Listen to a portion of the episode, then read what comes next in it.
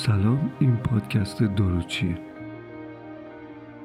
اپیزود چهارم از فصل اول مربوط به تب در نوزادان و کودکانه پادکست داروچی متعلق به سایت داروچی dot com.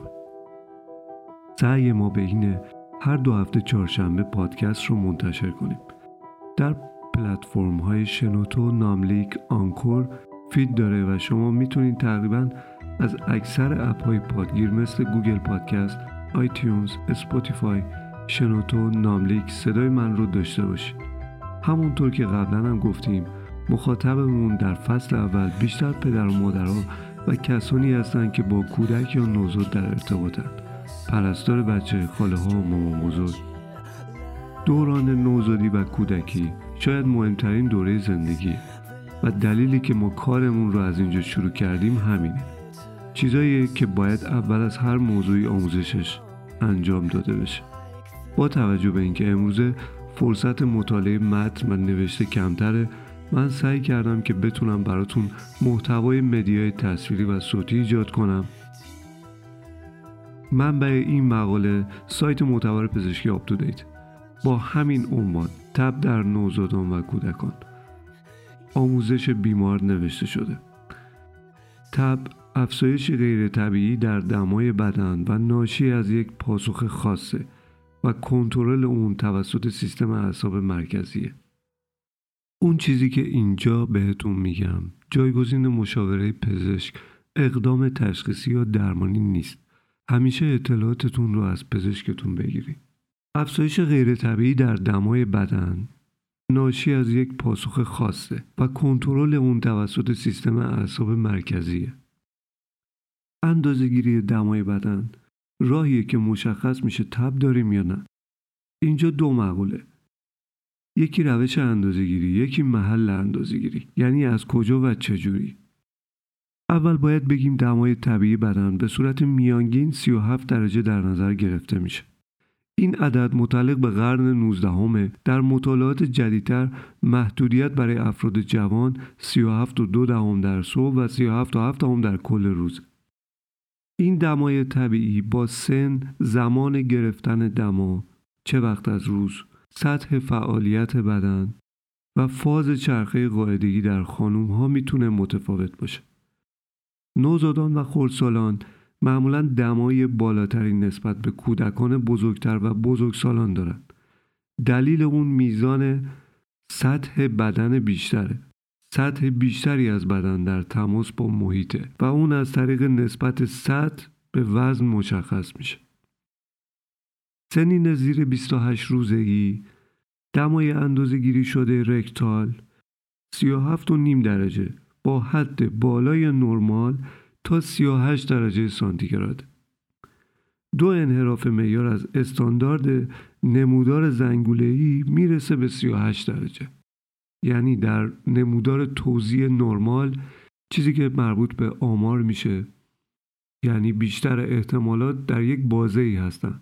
تا دو برابر انحراف معیار در اون نمودار در یک روند نرمال آماری به دمای 38 درجه می‌رسه.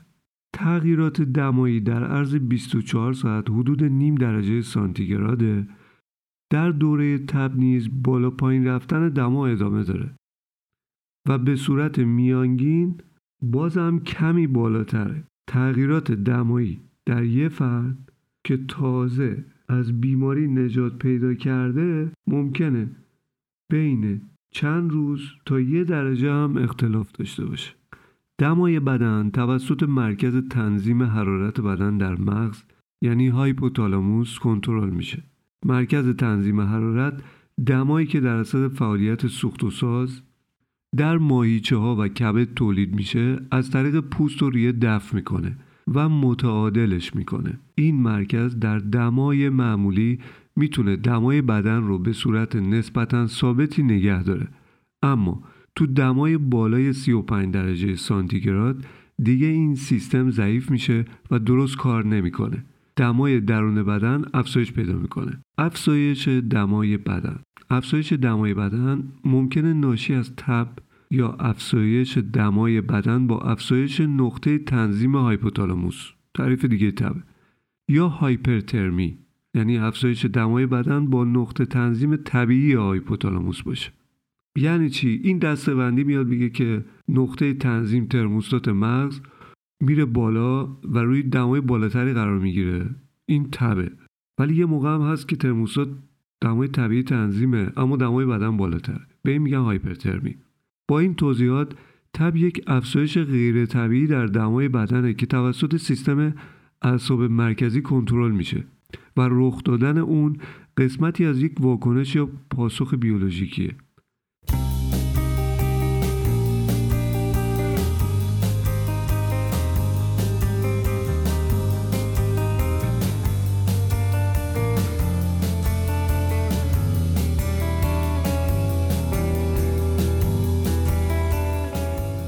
نواحی که دمای بدن رو تو اون اندازه گیری می‌کنن.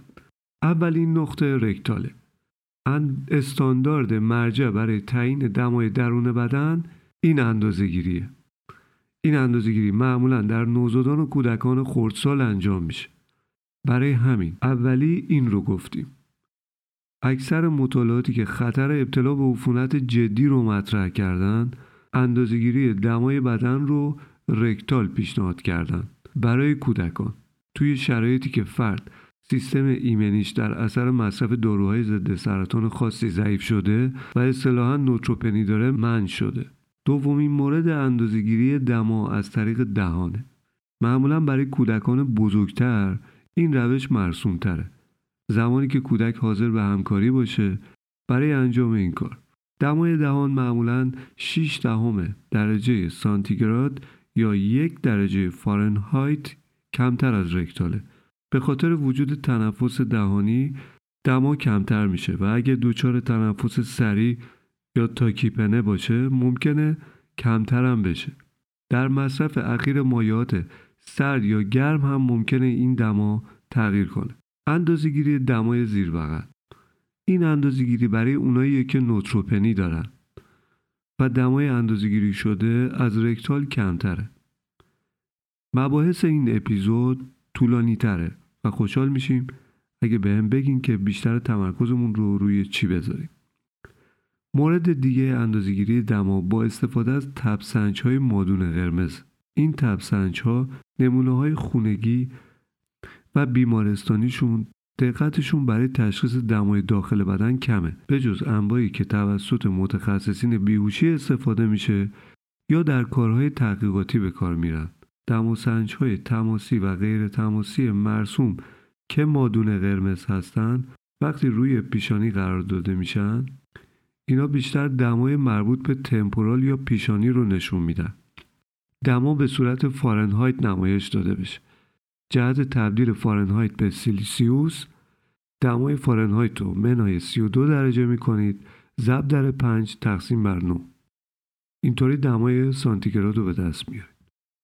در نوزاد سالم زیر یک ماهگی و نوزاد یک ماه تا سه ماهگی تب نگران کننده با دمای رکتال مساوی و بزرگتر از 38 درجه هستش. البته دماسنجتون باید کالیبره باشه. در نوزادان 3 تا 36 ماهه یعنی زیر سه سال و بالای سه ماه تب در بزرگتر مساوی 38 درجه تا 38 و 9 دهم درجه رکتال و بزرگتر مساوی 39 درجه تب نگران کننده است. در کودکان بزرگتر و بزرگسالان اینو بدونید تب با دمای 37 تا 8 دهم الا 39 و 4 دهم دهانی یه تبه و تب نگران کننده بزرگتر مساوی 39 و نیم در اندازهگیری دمای دهانی آستانه دمای نگران کننده برای کودکان مبتلا به بیماری های زمینه ای از جمله سلول داسیشک، نوتروپنی، اچ جداگانه مورد بحث قرار می‌گیره. برای هر کدوم از این بیماری ها یک سرفصل دیگه هستش که تب رو در اونجا بررسی می‌کنه.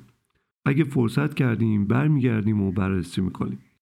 علت ایجاد تب در بدن سلول های ایمنی فاگوسیتی میان اینترلوکین یک شیش tumor necrosis factor و اینترفرون آلفا رو به صورت درونزا ترشح می‌کنن. این مواد به هایپوتالاموس و قدامی رفته در مغز.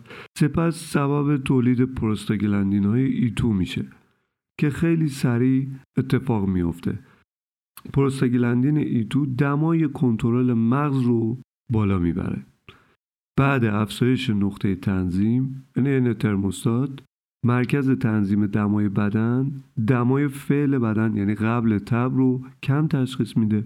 یه سری فعالیت ها رو جهت بالا بردن دمای بدن آغاز می‌کنه. کاهش جریان خون در پوست افزایش تون عضلات افزایش سرعت متابولیسم. این دما کم کم میره بالا.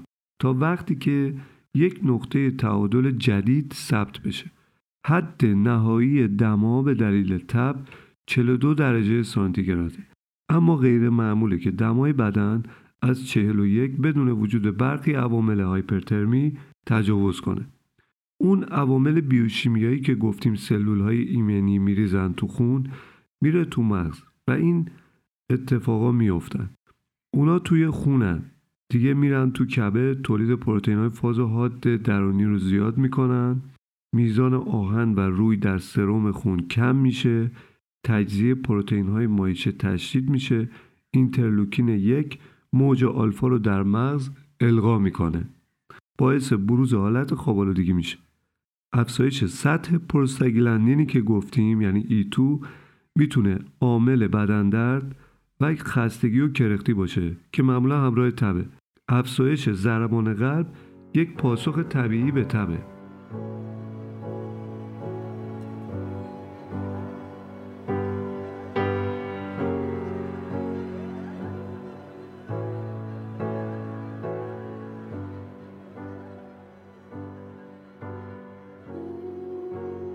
حالا که شیوه و مسیر بروز تب در بدن رو تشریح کردیم بد نیست که به فواید یا مذرات اون اشاره بکنیم. مفید یا مضر بودن تب مورد بحثه. این رویداد بخش جدای ناپذیری از واکنش التهابی در بدنه. در نتیجه می‌تونه در مبارزه با عفونت نقش داشته باشه. اما چون یک راه عمومیه می‌تونه تو مسیر خودش اشتباه بره و آسیب برسونه. در نتیجه بیشتر از منفعت ضرر داره. مزایای بالقوه تب تأخیر تو رشد میکروب ها و ویروس های عفونی ایجاد می‌کنه. در واقع تکثیرشون رو کند می‌کنه. ممکنه به دلیل کاهش آهن در سرم باشه. از طرفی سیستم ایمنی در دمای زیر چهل درجه بهتر عمل می‌کنه. اما به محض اینکه دما بالای چهل بره همه چی برعکس میشه.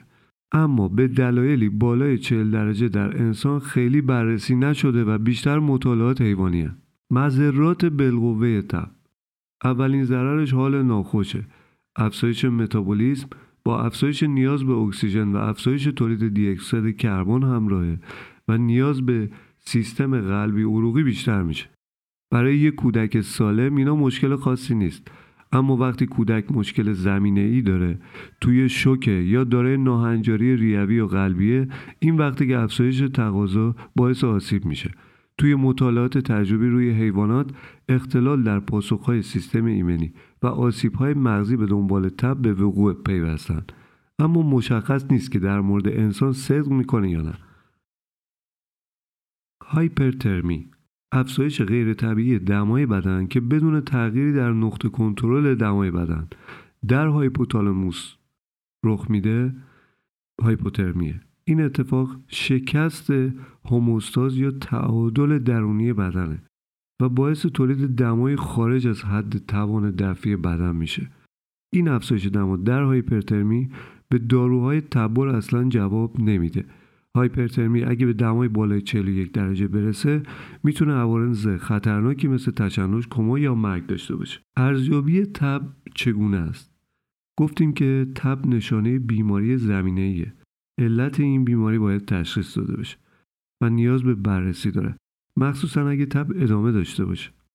اگه داروی تبر استفاده کردیم و تب قطع شد این ربطی به اینکه عامل تب ویروس یا باکتریایی نداره توی اکثر موارد کودکی که تب می‌کنه علایم و نشانهای دیگری هم از عفونت حاد داره میشه اونا رو طبق اندیکاسیونشون مدیریت کرد با این حال توی برخی کودکان مخصوصا کودکان مبتلا به بیماری های زمینه ای تب ممکنه ناشی از یک روند جدیتر یا حتی تهدید کننده زندگی باشه. بازم میگم تب یک علامت بالینی مهمه و اولین قدم تو مدیریت اون تعیین علتشه.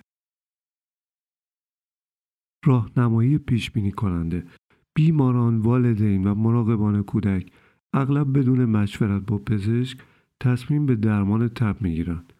بسیاری از ما بر این باوریم که تب مضره و افزایش دما صرف نظر از علت یا اثرات اون نیاز به درمان داره. آموزش بیماران والدین برای مقابله با این باورها لازمه. تب یک بیماری نیستش بلکه یه پاسخ فیزیولوژیک توی کودکان سالم اکثر تبها خود به خود محو میشن و خوشقیمند به شرط اینکه دلیلش مشخص باشه و مایعات از دست رفته در بدن جایگزین بشن. تب باعث آسیب مغزی نمیشه. اما اگه علائم جدی وجود داره باید با یه ارائه دهنده خدمات بهداشتی مشورت بشه. تصور بعدی که باید اصلاح بشه اینه که شواهدی وجود نداره مبنی بر اینکه تب باعث بدتر شدن بیماری بشه. اقداماتی که به صورت اولیه باید انجام بگیره تأمین مایعات مازاد و کاهش فعالیت و تحرکه. اگه کودک بیمارگونه باشه در سطحی که فعالیتش کم بشه کاهش مصرف مایعات داشته باشه ممکنه تب لازم به درمان با یه داروی تبر داشته باشه اینو بدونید که کاهش دمای بدن کودک به, به دنبال مصرف داروی تبر به تشخیص اینکه عاملش باکتریایی یا ویروسیه کمکی نمی‌کنه. اینو بدونین کودکی که تحت درمان تب هستش برای خوردن دارو نیازی نیست بیدارش کنین. یه نکته مهم وقتی به کودکی شربت استامینوفن میدین حالا اینم بگم که استامینوفن به صورت محلولش میشه شربت که خیلی بدمزه هم هستش و به صورت سوسپانسیونش هم معروف به شربته اما اون طعم بهتری داره برندهایی توی بازارش هم تایلوفن، پاراکیت، کوریزان تب و درد و ایناست. خب وقتی به کودک بالای دو سال چون زیر دو سال شربت سرماخوردگی توصیه نمیشه شربت سرماخوردگی میدین یعنی میایم به کودک بالای دو سال شربت تب‌بر استامینوفن نه ایبوپروفن میدین؟ توی شربت های سرماخوردگی یعنی pediatric grip فرمول عمومیش توش استامینوفن هم داره. مصرف هر دوتا با هم باعث میشه مصرف بیش از حد استامینوفن اتفاق بیفته. برای منم خیلی پیش اومده که میان میگن یه شربت استامینوفن یه شربت سرماخوردگی. اونجا من واسه یه نفر هر بار توضیح میدم. اینجا خوبیش اینه که مخاطبم بیشتره.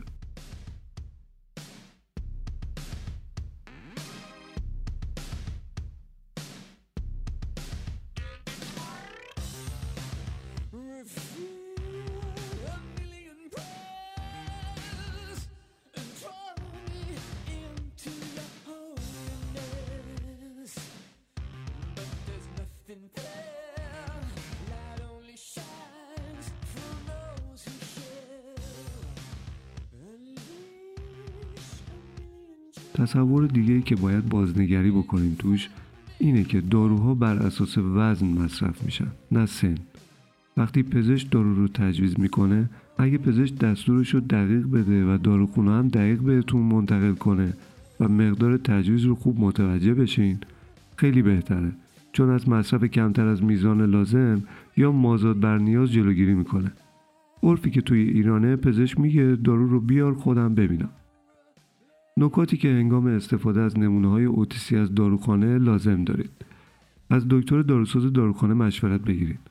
چون غلظت دارو توی محصولات مختلف ممکنه با هم متفاوت باشه و میزان مصرفش رو یک بار باهاش چک کنید. دکترهای داروساز اصلا تحصیلاتشون همین حساب کتاب است. کنارش عوارض رو خوب می‌دونن ویژگی های منحصر به فرد هر دارو رو خوب می‌دونن تداخلات دارویی رو خیلی خوب می‌دونن. تداخل دارو با غذا منع مصرف اون دارو و هر چیزی که به دارو مربوط میشه اینا خوندن. هیچ رشته اندازه داروسازی تئوری و کتاب نداره که بخوای بخونی تا اولی مدرک رو بگیری. از بیماری ها تا درمانش تا مولکولای دارو طراحی دارو ارزیابی دارو تولید دارو فرمولاسیون دارو و حتی تغذیه مکمل ها مکمل های غذایی. و اینم بگم که محبوب ترین نوشیدنی دنیا که کوکاکولاس رو یه داروساز فرموله کرد. خب حالا بیایم روی بحث خودم دستورالعمل نگهداری دارو هم ازشون بپرسین. داروهای تبر بحث بعدی ماست. عوامل تبر نقطه تنظیم حرارتی رو به حالت طبیعی برمیگردونند و تب رو درمان می‌کنند رایجترین این داروها همونطور که می‌دونین استامینوفن و ایبوبروفنه یک نقطه اشتباه که الان خیلی کمتر رخ میده استفاده از آسپرینه.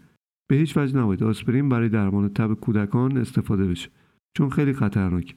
تنها دارویی که برای تب استفاده میشن استامینوفن و ایبوبروفنه شواهدی وجود نداره که کاهش تب باعث کاهش مرگ و میر تو بیماری های تبدار بشه. مگر اینکه کودک مشکل زمینه ای داشته باشه و تحمل افزایش دمای بدنش رو نداشته باشه. همینطور شواهدی وجود نداره که درمان ضد تب بتونه باعث کاهش عود تشنج های تب بشه. مزیت های بالقوه درمان تب با داروهای تبر اولیش بهبود ناراحتی و کاهش سرعت از دست دادن آبیه که متوجهش نیستین. این کمبود آب بدن رو در معرض خطر کم آبی قرار میده.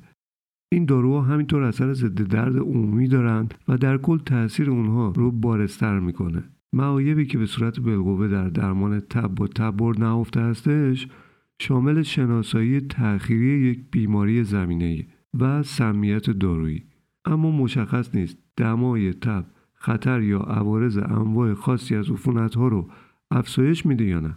زمانهایی که درمان کوتاه مدت تب لازمه یعنی وقتی که باید تب رو درمان کرد. در صورت بروز شوک وجود بیماری زمینه عصبی یا قلبی و ریوی یا شرایطی که در اون متابولیسم بالاست مانند بروز سوختگی یا شرایط بعد عمل. سومین مورد تغییر در تعادل مایات و الکترولیت هاست که درمان تب رو الزامی می‌کنه.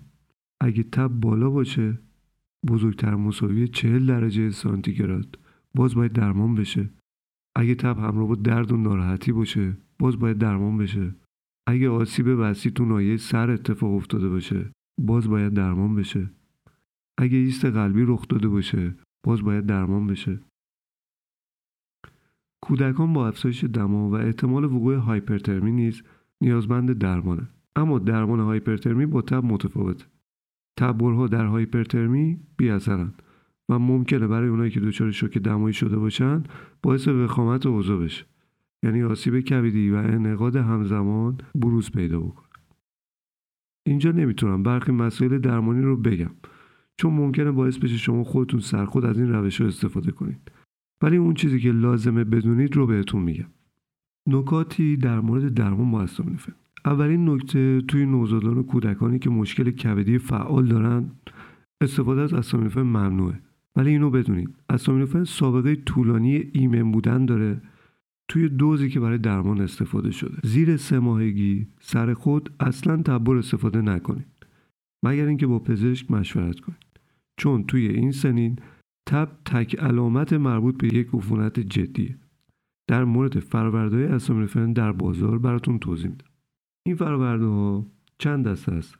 یکی قطره شربت